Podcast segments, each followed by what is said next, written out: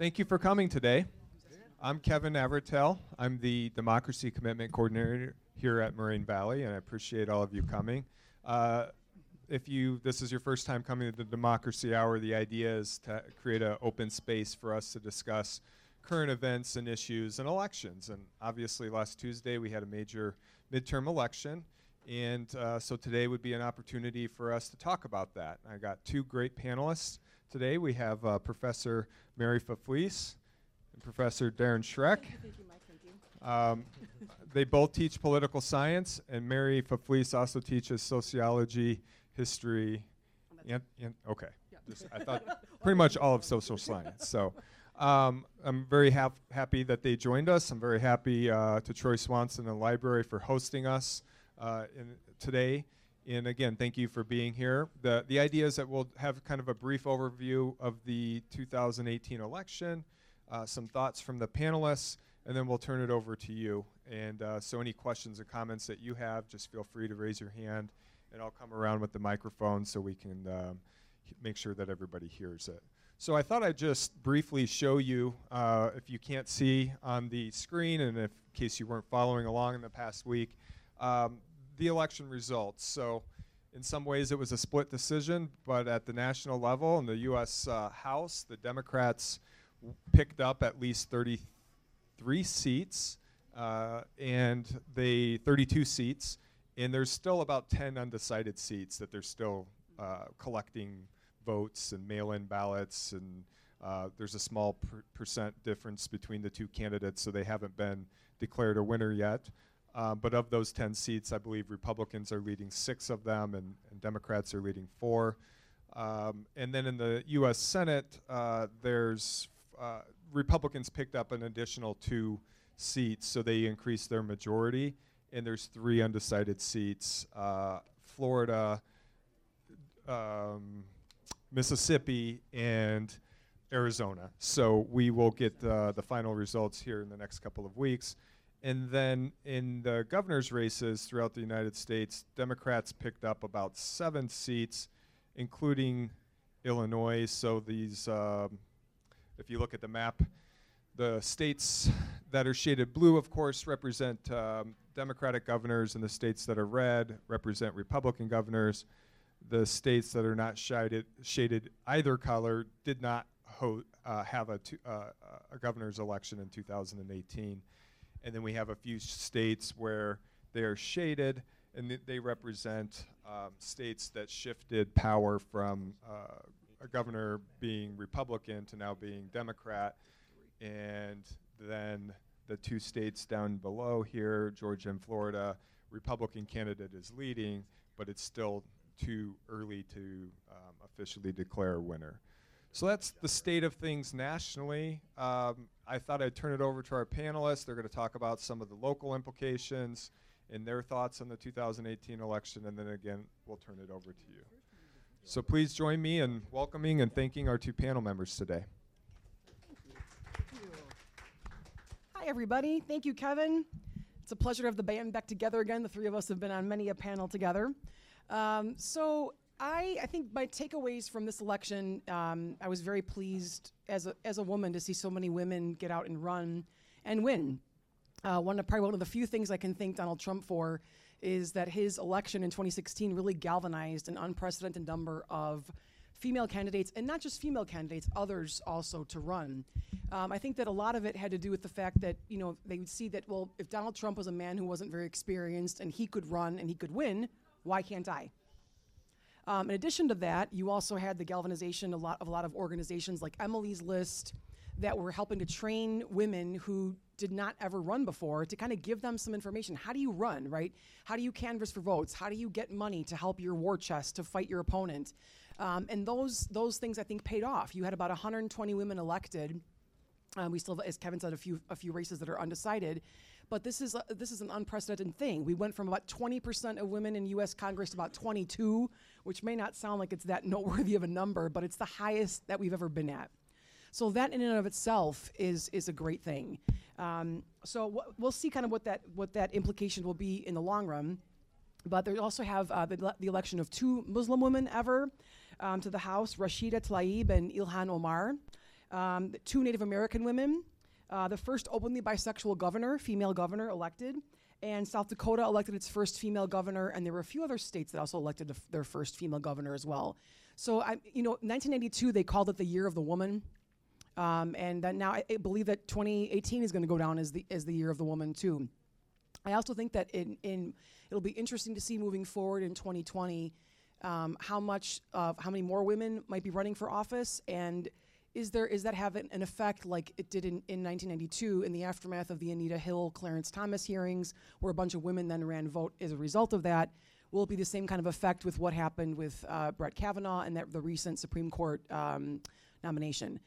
So that's those are my thoughts for now. I've got a few more but I'll, I'll turn it over to my my colleague. Uh, good afternoon, everyone. Uh, what was really nice about this past election is that we had uh, the highest midterm voter turnout since uh, the 1960s. Uh, it doesn't seem like we're ever going to get close to like an 80 or 90 percent, you know, midterm turnout or even presidential turnout. But we did have a, a significant number of people who showed up this time around. And as Professor Fefles mentioned, a lot of it was uh, uh, in relation to the current president, the presidential administration, but also uh, it's a like I'll talk about it a little bit later, like a repudiation of current Republican Party politics, where there were many moderate Republicans who were running for reelection who did not get uh, reelected this time around. Uh, simply because perhaps the only thing that was next to their name was the wrong letter. They had an R next to their name. Uh, we saw it during the Obama administration, where uh, in one of the midterm elections, I believe they lost 63 seats. And in many of those cases, they just had a D next to their name mm-hmm. uh, rather than uh, being voted out strictly on policy. Uh, we did see a, uh, a, change in our electoral map in Illinois with a new Democratic governor. We also have a supermajority in both houses, in the House and the Senate. Uh, in Illinois, which is very important to note because if there is going to be a uh, graduated income tax that's put into practice. Uh, it has to pass the, uh, the legislature first in order for it to get as a constitutional amendment to our Constitution, and that will be voted on perhaps in 2020. So there were some significant changes that took place this time around, and um, how do you want to uh, continue? Want to show your maps first? Or? I want to ask Kevin. Do you want to do you want to ask for questions, or do you want me to show some of the local results first? It's up to you guys. Are there any initial questions yeah, right now? Jump in you whenever you have a question. Any any thoughts on the election? Questions about the election, either nationally or in the state of Illinois? I can go first because I have my PowerPoint. Yeah, sure. Okay. That's fine. Yeah. Go ahead. All right. So what I'll do is I'll I'll go to my PowerPoint and show some of the things that I discussed. What we're going to look at are some uh, charts that uh, came from the New York Times and also Business Insider uh, explaining how uh, the suburbs and the urban areas have voted as opposed to the uh, rural areas and what that means for both the Democrats and the Republicans. But also, uh, we're going to look at the state legislatures, and then I'll touch upon uh, the possibility of what's going to happen in 2020.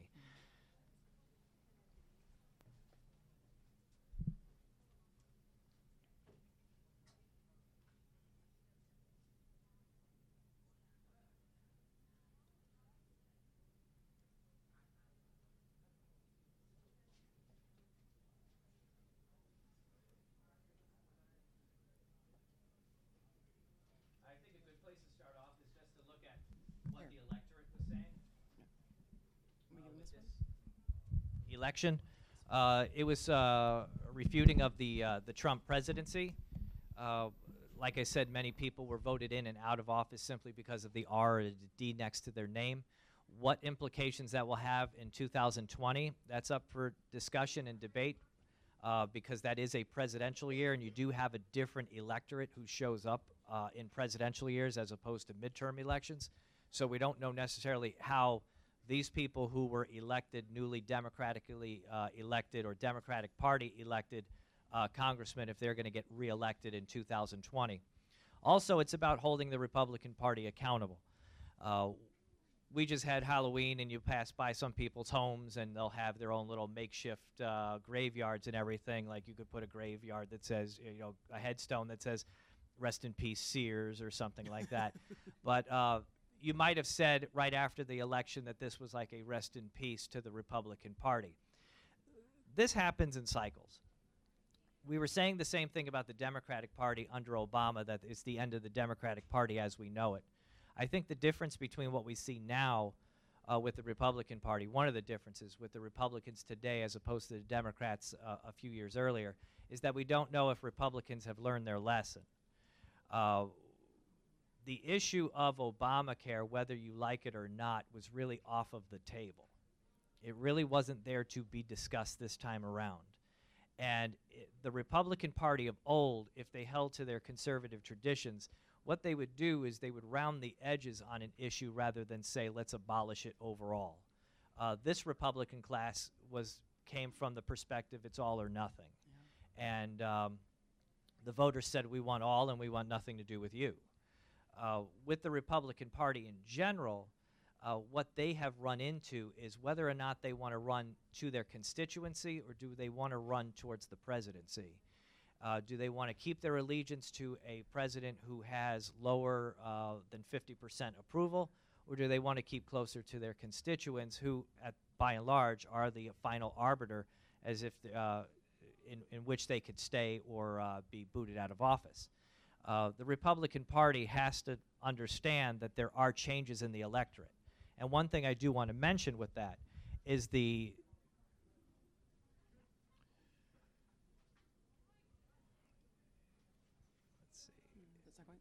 is this slide right here from the from Business uh, Insider. They divide three different types of districts up by, based on whether it's urban, suburban, or rural. And this is going to be the current makeup come January of uh, urban districts, which are purely urban, like you know the city of Chicago urban, uh, versus something that might be uh, urban suburban, like a Cicero type of uh, area where we live. The blue represents all of the Democratic seats. The Republican seats are in red. Uh, no one is considering that the Republican Party can win any of those seats. And the same thing holds true here that nobody really takes uh, it seriously that the Republican Party can win those urban, suburban type seats. Where the Republicans are very strong is in our farmlands, in our rural areas in the South and in the Midwest. You could see that here.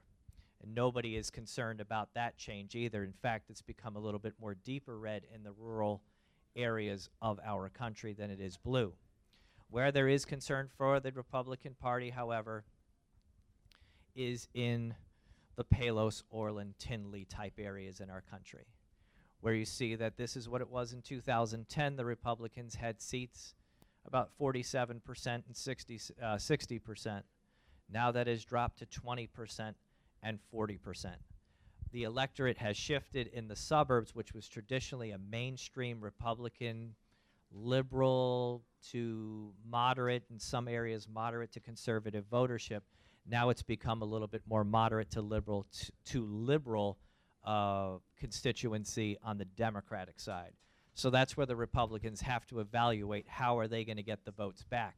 It probably won't happen in two years. It might not happen in four years. It might happen six or eight years down the line. So the biggest concern for the Republican Party would be how do we get those suburban voters back?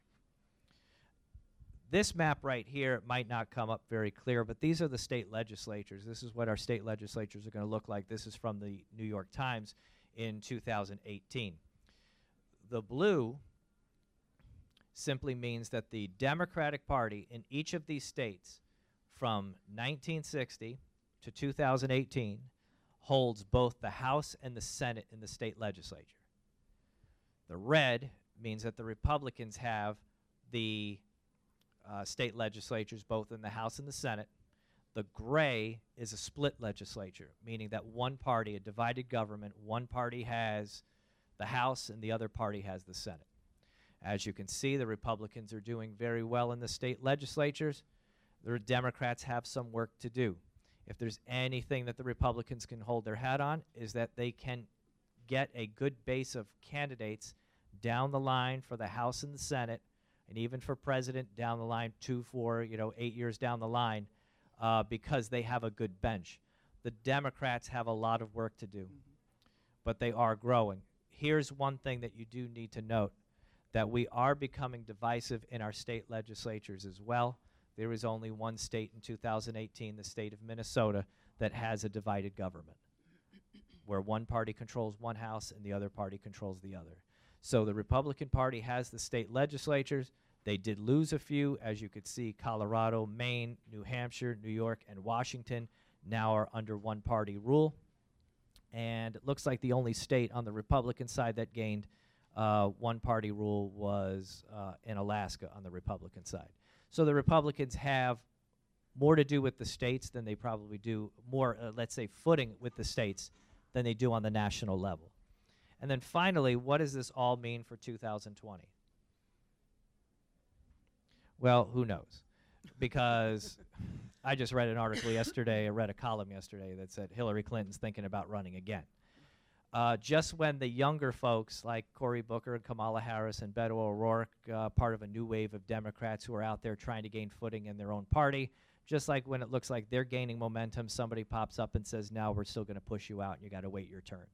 So we don't know if the Democrats are going to capitalize on this. After all, Beto O'Rourke didn't even win for his Senate seat, but he raised so much money that people are considering that he's a, a, a presidential candidate in 2020. And then there are some other spoilers like Howard Schultz, the former uh, CEO for Starbucks, John Hickenlooper, the outgoing uh, governor of uh, Colorado, and Steve Bullock from Montana, the uh, governor from Montana. It'll be interesting to see if any of these people get in the race as well. Like I said, it's still too early, but all of a sudden people are making overtures that they're raising money. Howard Schultz is uh, getting a PR firm together. Beto O'Rourke is already putting out fundraising letters for a possible run in 2020. So we'll see what happens there. But there's a lot to cover uh, in a short period of time. So I want to pass it off to Merri. Thank you. I think, uh, maybe I'll just take yours if you don't mind, Deron. I think Professor Schreck brought up a good point, and it was something I was going to touch on too. The idea that I think the Democrats have kindly woke, ki- sort of woken up from their complacency in that you had um, they Republicans have been focusing for the past 15 years on winning governorships and state legislatures, and they've been very good at it. And Democrats have been kind of accused of being more interested in, in nationwide politics as opposed to what's going on locally. So I think what you saw in this last election is they're kind of like, okay, we need to start working on this too. Um, and so that these gains are going to be interesting to see what they mean for 2020 and what they mean after the census is redrawn, uh, redraws the boundaries. Excuse me. I wanted to um, focus a little bit on my students did a, uh, on election day uh, did some exit polling right here in Palos Hills, and so we were at there were seven different polling stations uh, throughout the city. Um, and those of you who are from the area, you might know kind of what they are. But um, this one in particular, this is from Sacred Heart Church, right over here on 111th and Roberts Road. And so I asked the question. The questions were, what issue mo- motivated you to vote? Um, and so this was uh, you had jobs in the economy, and then you had um, other. And if you click on the other in this case, the responses were anger, nothing with an F at the end. I'm not sure what that's supposed to be. American citizenship, always vote, all. I don't know what that means. Democrats, I guess that's a negative. Media, that's probably a negative too, or just vote. Nothing in particular, the last person. I got nothing. I just voted. Um, candidate for governor, Rauner was beating Pritzker in that area. I think the most interesting one was this one the candidate for Congressional District 3 that you voted for. And um, Daniel Lipinski won a pretty overwhelming victory. But I don't know if any of you know why. I know one person here does for sure. Why uh, his opponent, the Republican opponent, was not given any support from the Republican Party. There was a reason why he didn't get any of his own party to fund him. Does anybody know what that reason was? Yes, sir. Yeah, Mike. I'm sorry. Yeah, he's he's a Nazi. He's a, a, self like a self-proclaimed, self-avowed Nazi and yet the Nazi in this in Sacred Heart Church right here in this district was beating at the time Dan Lipinski. Now this is only a one-hour screenshot. My students were out there from 11 to 12:15. Um, so I'll show you another one to give you an idea of what, you know maybe that this is just a one-off. Because if you look at, at Sacred Heart, where I think the area there's a little bit more conservative, um, and we go over to let's say uh, Palos Hills Township Hall, or outside the community center, which is right next to Green Hills Public Library, and that area there tends to take in um, the area across the street with their apartments and condominiums, which has more minorities, more Democratic voters. And we only had about eight respondents there, but there were some interesting, um, interesting results there too. Sorry, it's a little slow. Healthcare was the number one concern, uh, which was a, number one concern for many Democrats going into this election. This concern of pre-existing conditions being taken away Um, you know, the accusations that the Republican Party that they've had a good number of years to try to fix this problem and they have not. People being concerned that having a pre-existing condition will be taken away and they will not have health care anymore. Some of the responses here, um, you had the president, immigration, health care, all of the above, all issues. Uh, governor for J.B. Pritzker got Brown, Browner didn't get any. Now, granted, it's only eight votes versus 20 in the other the other um, polling station, and then Dan Lipinski won overwhelmingly, and no votes for Arthur Jones. So we were talking about that, and I also asked the question of how much of an impact, right, the, your your political efficacy, how much of an impact do you feel that your vote makes? And most people, surprisingly, would say, you know, despite the cynicism that we have in our politics, they'd say a lot. A lot of people feel they've got a great impact, or at least somewhat of an impact, which I thought that was kind of a heartening thing. And that was across the board, whether it was at Palos Hills Township Hall or the Village Hall or the golf course, the municipal golf course on 103rd in Harlem. Most people felt like their vote does make a difference. So I, I thought that was actually kind of a pleasing result. So now we, we talked about the idea, you know, why did, how did the Nazi get that many votes? Um, and it's probably attributed not to the fact that we've got all these Nazis living in Palos Hills, which I kind of hope we don't, that'd be a good thing, um, but more the fact that people just tend to vote their party, right? So if you were a Republican, you're just going to click R, even if you don't know who that person is. I mean, the Republican Party could have done, like, just even put up a sign, if they could have put up a sign outside the polling station saying, don't vote for our candidate. They didn't give him any money, they didn't support him in any way because the man is a Nazi, which kind of shows you where we are in today's politics, the fact that. Um, that he was running and even and got some of the votes. Again, a lot of it could have had to do with the fact that you know people are just voting straight party ticket, but I think there were a few probably in there who were maybe knew who he was and were okay with it. So, any questions about the the local stuff or anything?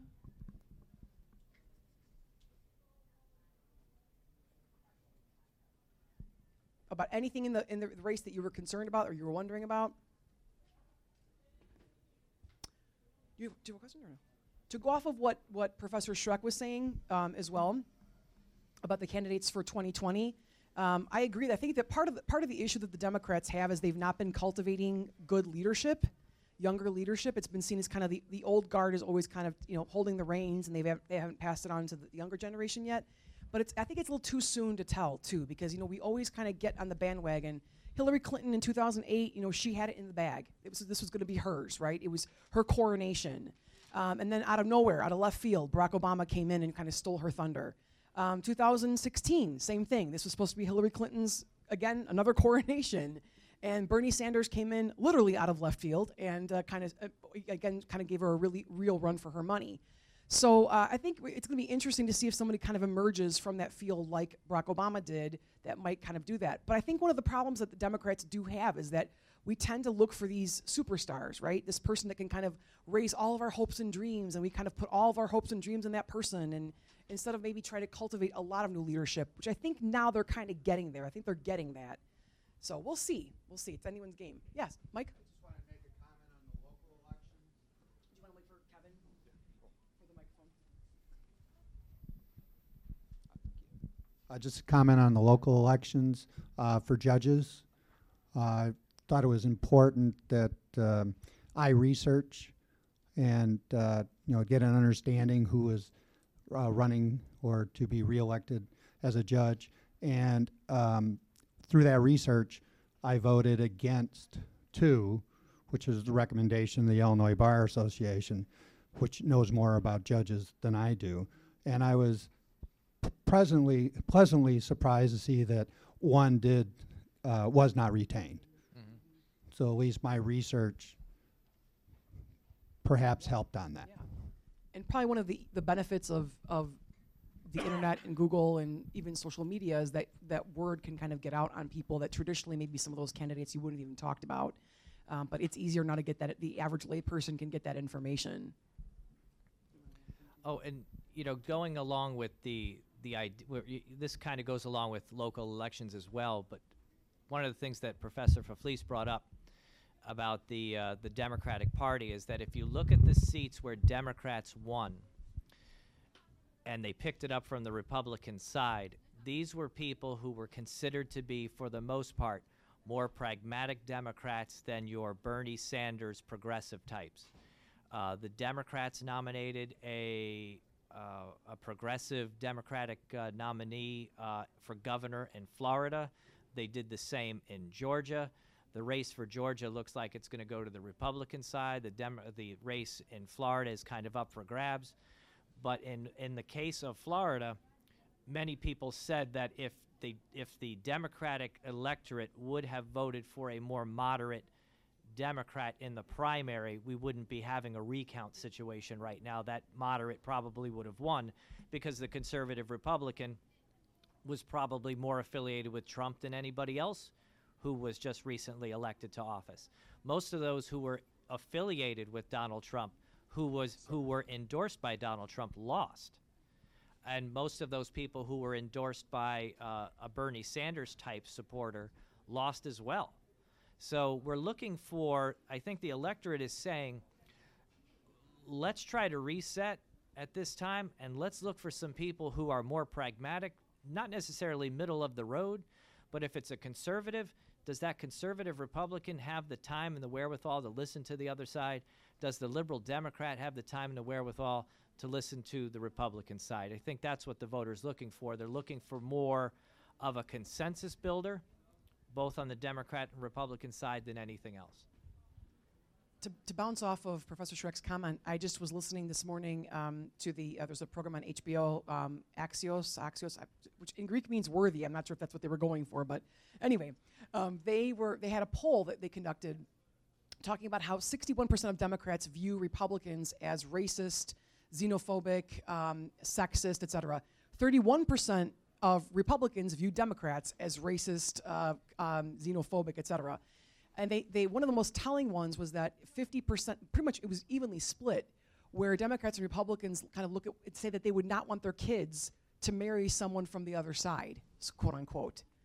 Um, and so there, it, it, the- the idea that we're so we can't even really talk to one another. We're, we're at a point where we I think we're afraid to say things, and yet we say a lot of things on social media, but we don't have these kind of face-to-face conversations that I think are more necessary. So maybe the re- maybe kind of the pendulum, hopefully, is starting to swing back in the other direction where we can start talking to one another and, and listening to one another. But the problem is, I don't know if that's if either party, either Republicans or Democrats, believe that that's what the electorate really wants. I, I wonder whether or not they really they think that they that, you know the Democrats are urging already the House. You, you guys have to impeach him right away. Go after him. Start these investigations. And you know if the base is really going to be pushing the party to do that, it'll be interesting to see how much they listen to their base. Um, at the same time, I, I didn't hear Nancy Pelosi, who's likely to be the next speaker, um, sounding too enthusiastic about the idea of opening up with impeachment proceedings right away. They kind of want to, because that can set a, t- a dangerous precedent. Like this president or not, we don't want to be in now in a game when you know every ele- every time we don't like a president, well, let's seek impeachment articles against him and try to remove him from office.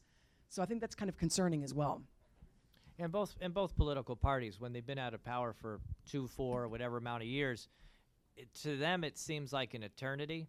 So when they get into power, they typically, I shouldn't say typically, but there are times where they just overplay their hand. You know, if the Democrats want to go down the impeachment route, same thing's going to happen to them that happened to the Republicans in the 90s when they, they impeached uh, Bill Clinton and they were voted out of office. So they Republicans this time around, it seemed like they were fighting for tax cuts. They got their tax cuts, and that was all they were going to do, and they were going to let the chips fall where they uh, where they may, and uh, they paid the price for it. And if Democrats want to overplay their hand and go for impeachment, go right ahead, because voters are going to get tired of that routine, and they're going to be looking for moderate Democrats or moderate Republicans who will seem to be more pro, uh, more pragmatic. I thought I'd, uh, we're about halfway through and uh, with our time, and I thought I'd open it up to see if there was any questions about the election, uh, any comments, any reactions. Feel free to raise your hand. Um, so I, I thought it was really interesting. You said the Republicans um, basically are being, you know, punished for um, partly for um, the president, um, and and I would argue also because they held both houses and the presidency, and yet the deficit is now the largest it's been in a very long time, and the Republican Party was supposedly always the party against the deficit. So I think some Republicans held them accountable for that too. Um, But my question is, uh, this state has a lot of problems and it has for a long time. Um, but it doesn't seem like the electorate holds the uh, main party responsible here. So, what's the difference between um, the federal government, how people vote, versus state? How much time do we have? I got it. All right. Um, here's how I look at it, Karen. You work, so let's just say, someone works for the state, and you have a spouse, and you have two or three children, and your whole livelihood is dependent upon that person who works for the state, whether it's your husband or wife or your child everybody is benefiting from that government job. And there's nothing wrong with government jobs. Everybody's benefiting from it. You have an opponent saying that the state of Illinois is corrupt. It's because of X, Y, and Z person who's in charge. Well, X, Y, and Z person in charge is also in charge of giving that person a government job what that person is essentially saying, that opponent of the way Illinois government works is, I'm going to put your dad and your mom and your three kids out of a job, and I'm going to take food off your table. That's the difference. At least from a micro level, you're putting five people out in the street. And there's no way that husband or wife or their three children are going to allow that opponent of a corrupt system, supposedly, they're going to allow that person to get into power because they may put me out of a job. They may put me out of uh, having food on the table or sending my kids to school. So when you look at it that way, it's not just the people who are in office and the people who work in government who benefit, it's the family members who benefit, and they don't see anything wrong with it. It's everybody else who's paying the price for it who sees something wrong with it, but those people are outnumbered. On the national level, on the national level, historically, both political parties know how to play nice with one another. And so sometimes you'll hear the comments that, you know, there's not a dime's worth of difference between the Democrats and Republicans. And as you're mentioning, Karen, that Republicans were always the party of cutting taxes, but not only cutting taxes, but cutting spending. Well, this time around, they cut taxes and they increase spending. So there's really no difference on the spending side between the Democrats and Republicans. So we kind of blur the difference. But on the state level, going back to that, if I'm a Republican or independent who benefits from that government job, I don't even think I'm going to get rid of a Democrat who's in office either. Because I benefit from that way of living as well. I- think that one of the things that's important to note, too, at least on the national level, is the Republican Party is is the party of Trump. Trump is the leader Yeah. of the Republican Party, as the president. Mhm. And so I think the number, as Deron was talking about before, of, of moderate Republicans whose voices have kind of been drowned out. You had John McCain, kind of like a, the last kind of gasp of trying to warn us about these partisan politics and playing nice with one another, dying. Um, so I think a lot of people they've cast their fortune with him because they're afraid to cross him as well, because they know that, it, that he will go after them, 100%. So it'll be very interesting to see kind of what materializes in 2020. Um, I came ac- this morning. I was looking at the news, and uh, President Trump on it was talking about how in Florida he's interjected himself into the Florida race, which is still uh, too close to call. I agree with Deron; it's probably going to go to the Republican, but it's within that margin that's so tiny that automatically triggers a recount. Um, and so he he said that um, he's tweeting that uh, new ballots are just showing up out of nowhere. That so people are voting, and, and but there's no evidence being provided for that. So what is that going to mean going forward if we've got a 2020 election where it's very tight in a state like Florida or Ohio or Pennsylvania? Will he be calling them the election results as being fake because he doesn't like the results? And what impact will that have? Will that spar? We're already seeing kind of people, you know, the, the violent tendencies that are coming out from the fringes that are scary. Frankly, I think a lot of us are scared by it. Um, what will that mean for a 2020 election if the same thing happens again? will then some of some followers be motivated to kind of and I'm not trying to be doom and gloom and you know but I think it's a very real problem the idea that that reality objective reality is always being called into question um, and we really can't even almost agree on what is obj- objective reality because we, we're hearing so many different voices and because we're all listening to so many different media outlets too um, so I, could, if anyone wants to comment on that you can I was also going to talk about the idea of the media itself but I don't know if anyone wants to say anything about the 2020 election or Tyler, you Tyler. Uh, so what you said about how uh, how Trump would react to the 2020 elections if um, the results were not in his favor, uh, I would suggest that well, there's a lot of evidence to support that Trump never really wanted to be president in the first place, and so I would assume that probably just to be petty, he would probably start stoke some kind of uh, discontent among his supporters, but strictly just leave it at that, and probably just walk away from it. So um, that's I all. know. I, He doesn't like to lose. He doesn't. So, and he's not used to ever losing. So I, I don't Mhm. know. I, I would like to have said to you before, if you'd asked me two years ago, I would have said, yeah, he'll walk away. I don't know anymore. I question it now. Right. And I, I never would have thought that way two years ago. I know the the guy in the in the front row pro- just looked at me like really strangely, so I know he disagrees with me. But uh, you know, it's it's it's hard to say though. Um, I really actually had a question about uh the government's uh race with uh Rauner and Pritzker. Um, so do you think that uh because um Trump kind of distanced himself from Rauner that that that really hurt his chances in this election with his own re- with his own party or um, I think, well, do you want me to say what I can say something You quick? can say your thing. I just want to say that I think that Rauner has been distancing, distancing himself from Trump as well. So um, yeah, he didn't get love from the president, like he referred to as Mia Love didn't win because she didn't get she didn't get love from him or his embrace. But um, that was another thing he talked about. But yeah, I would say that Rauner himself was uh, has been kind of distancing himself and not wanting to be lumped in with him. So And I think the biggest problem with Rauner is that he wasn't considered to be conservative enough for the Republican electorate. So when he ran in his primary, he ran against um, somebody from the state legislature, Jeanne Ives, and that race ended up being quite close. And at that moment, when when you run in a primary and you already have four years under your belt and you almost lose in your primary to an unknown, uh, the national party kind of distances itself from you. So it has really little to do with Donald Trump, you know, separating him from the separating himself from the Republican Party. It's more like the uh, from Bruce Rauner. It's more like the Republican Party in general separating itself from Bruce Rauner. And at that moment, he probably had no chance of winning. And there were several other Republican governors who did, weren't running, but Republicans were not popular in uh, Michigan and uh, the state of Wisconsin, states that Trump had won. So there was probably more of a connection, if there was, to Donald Trump in those states than there was in our own state. I just had a question on 2020, just hypothetical.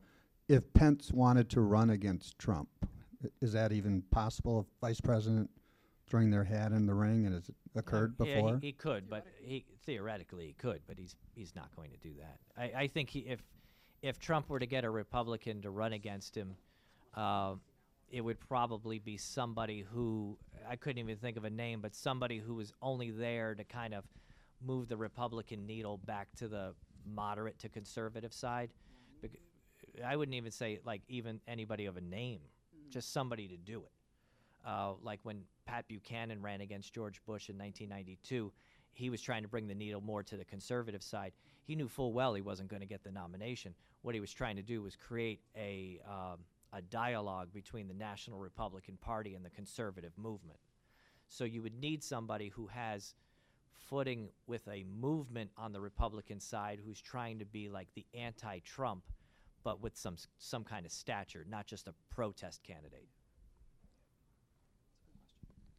Um, one thing, I, I think we're down to maybe 10 to, to 12 minutes. I thought I'd um, do a brief overview of, of just the implications of some of these election results. So I, th- I think it's been referred to before, but what happens now that the Democrats are the majority party in the House of Representatives? And Professor Schreck mentioned about overplaying their hands.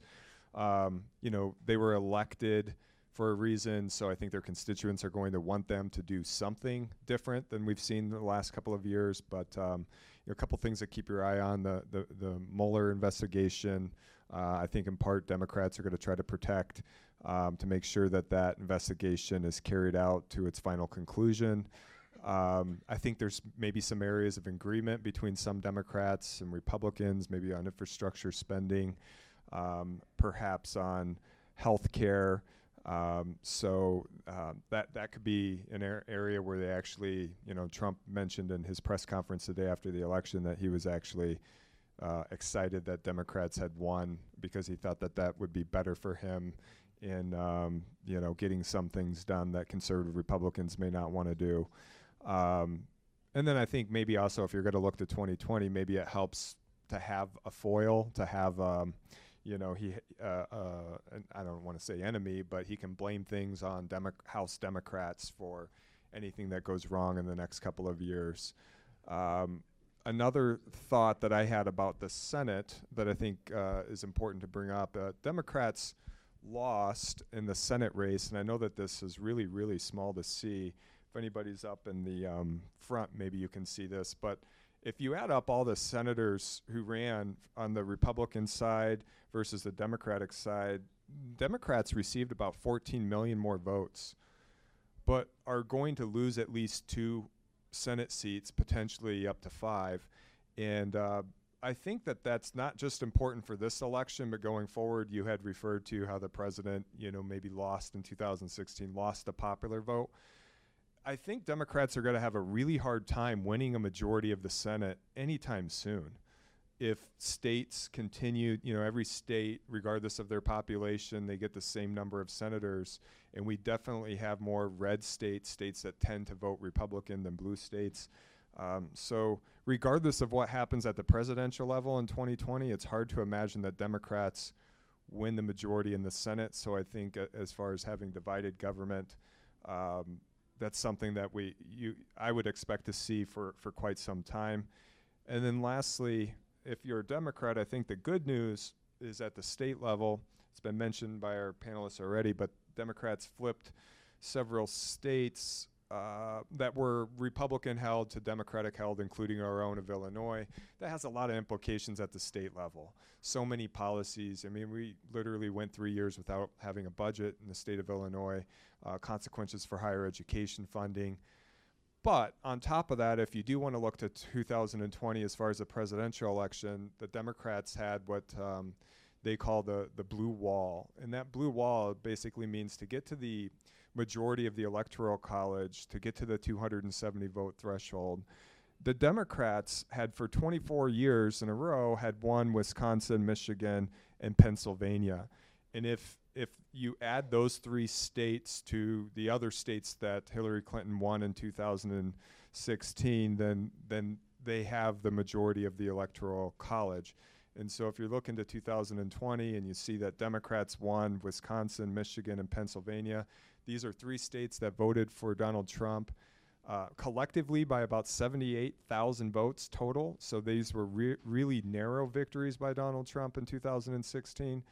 Um, I think that that clearly means they're they're in play again for Democrats. And if Democrats find a candidate who is appealing to voters in those three states, then it really doesn't matter what happens in Florida and Ohio and some of these other key battleground states. Um, and kind of piggybacking off of Kevin, uh, even Texas. I mean, Beto O'Rourke lost, but he gave Ted Cruz a run for his money.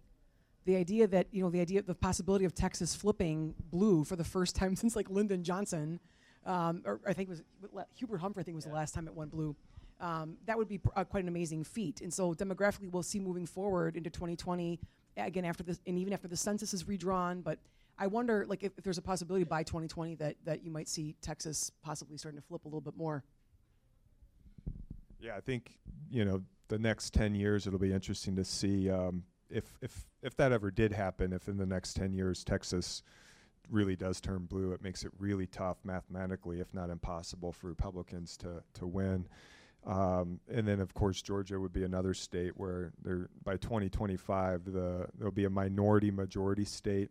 So, you know, those of you who follow elections closely, you know, Democrats' key constituencies, younger voters, minority voters, college educated voters, um, those three groups of people are only going to grow uh, as far as a proportion of the voting demographic, especially in those states going forward. And you know, one other thing you were mentioning about the Senate, I find it interesting that really the only thing we're talking about with the Senate, uh, whether it goes Republican or Democrat, is not about legislating. It's about who are these senators going to approve uh, in terms of judicial nominations. And uh, that's a dangerous thing to head down uh, that road uh, where we have three co equal branches. but now it seems like we're using the Senate as part of one of those branches to enable uh, a full branch in the judicial branch to do basically the bidding of the, the, the legislature. And I think that's very dangerous. Mike? You just mentioned the electoral college. How important, like, it's gonna be super important in twenty twenty. What do you think of, uh, will it ever be abolished? Oh, well, electoral- we were just talking about that yesterday, actually, in class. Do I ever think that there's been about 800 amendments to abolish the electoral college and and none of them have, have gone anywhere. I think if you know some of the flaws with the electoral college as far as the rural states, the small states like uh, Wyoming that has three electoral college votes, kind of breaks down to about one electoral college vote for every 180,000 people, whereas states like California have one electoral college vote for about every 700,000 people. Uh, the small states wouldn't want to change it. So I don't see a constitutional amendment being successful. However, at the state level, we've seen states like Maine, Nebraska, and potentially others who would like to change to a congressional district plan where the instead of winner take all, the, the, the votes are distributed by uh, the congressional district. I think that's a real possibility. Um, there's also an interstate compact uh, to where um, states could vote, distribute, allocate their electoral college votes based on whoever gets the most votes nationally. So that would kind of be an end around of uh, amending the Constitution. I don't see that happening anytime soon, though. No, nor do I. But I was going to say, and I don't know if you both agree with me. I, I think Illinois is going to lose at least one more seat in the next 2020 census, if not maybe more than that, because of the people who've been leaving. Um, and again, the frost belt continuously are, lose. We're losing people. People, those people are moving down south. Which you may wonder, like, what does that mean? Well, it means that after if we've got 435 seats, and every 10 years, those districts have to be redrawn based on population. If we're losing people up here, that means states like Texas last time gained four seats, we lost one. So we'll lose another one. The only other outlier that I think is really interesting to see, and this may seem like I'm kind of coming out of nowhere, but climate change, I've also read, is affecting a lot of the states that are currently getting people. So are we going to definitely maybe see in the next 10 years people who were living in those areas moving actually back up this way because of the fact that the areas that they're living in are no longer viable with kind of water issues and California with the wildfires that are going on now, which that won't affect California because it's, it's blue 55 pretty solid right now, but you know, who knows? But I think you're going to see Illinois lose at least one.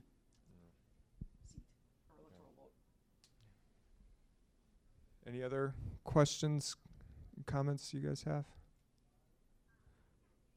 On a depressing note, I thought I'd just point out for Democrats that if you continue to basically be the minority party in the Senate, there's also that possibility going back to the Electoral College that you continue to win the popular vote like you did in 2000 and 2016, but lose the presidential election. That possibility still exists. So, you know, going back to what Professor Schreck said about the Supreme Court, you know, Democrats have the real possibility of continually, if you look at the House elections, if you look at the Senate elections, the presidential elections, they win the popular vote, but they're not winning the outcome of the election.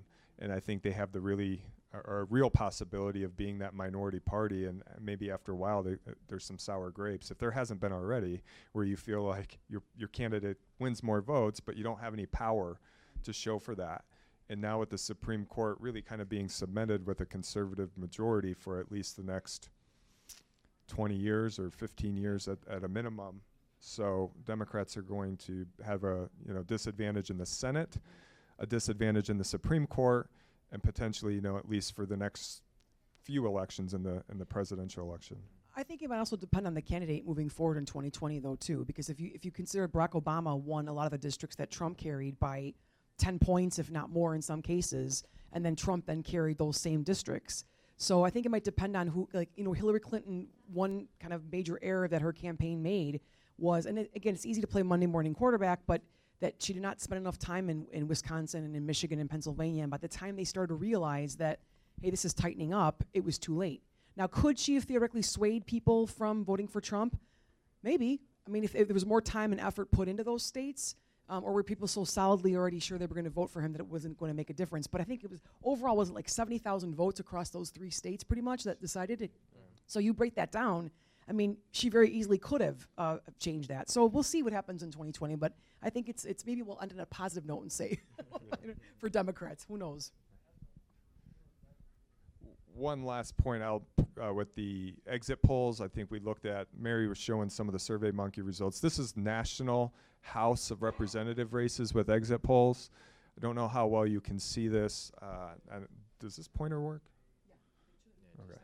Um, this area here, I, if you follow uh, politics recently, there's been a lot of talk about demographics and and uh, some of the key constituencies for the Republican Party recently, especially for Trump, has been whites without a college degree, and um, then you look at um, non-whites with a college degree, key constituency, or with a college degree, key constituency for the Democratic Party. And the only thing I'll say for Democrats is these states that happen to be the battleground swing states that ultimately determine the presidency. Wisconsin, Michigan, Pennsylvania, and Ohio. It just happens where there's a disproportionate number of people with whites without a college degree. So you don't need the w- most votes nationally. You need to win those states. You know, for Demo- for for Democrats, you know, you have to. If you don't win Florida, you have to win essentially three out of the four of Ohio, Pennsylvania, Michigan, Wisconsin. So. Yeah, one more, th- and one more. Con- we really have until one o'clock. This is democracy hour, but for those of you who have a one o'clock class, feel free to leave. I We'll be here for about the next ten minutes. That's I have a class too, but I just wanted to point out because Kevin just reminded me of something that white women who carried Trump uh, in in 2016, 53% of white women voted for Trump. This last election, it was down to about 49%, 49, 50%. Now, that may not sound like that big of a deal, but that makes a difference in an election when women are 51% of the electorate. So that also will be interesting to see moving forward in 2020 how, how they vote. Um, but again, midterms are different than, as, as Professor Schreck pointed out, than uh, presidential elections. I we love this kind of conversation. So sorry if we bore you, but to her point, whites, uh, women with a college degree is about 60% Democrat. So I mean, you really can slice and dice as far as Democrat uh, demographics go to kind of see these key swing areas, but uh, really does make a difference. You can really predict how people are going to vote based on knowing some basic attributes about them. Uh, and the campaigns right now are really doing a great job micro targeting, especially the Trump campaign of, you know, instead of having these big, uh, ca- uh, expensive campaign advertisements on television, yes, we still have those, but they're really using social media and micro targeting individuals based on maybe your browsing history, based on some of these demographics, and targeting you with very specific ads that are going to be different from the neighbor um, than your maybe even your own family members. They're able to really hone in on exactly what might be persuasive to you. So, any final comments or questions that you have? If not, feel free to, to come up and re- uh, speak to us individually. If you could just join me in thanking um, Dr. Schreck, Professor Fefles, and again, thank you for you uh, for coming out here. Thank you for our student interpreters today who have been interpreting for us up front.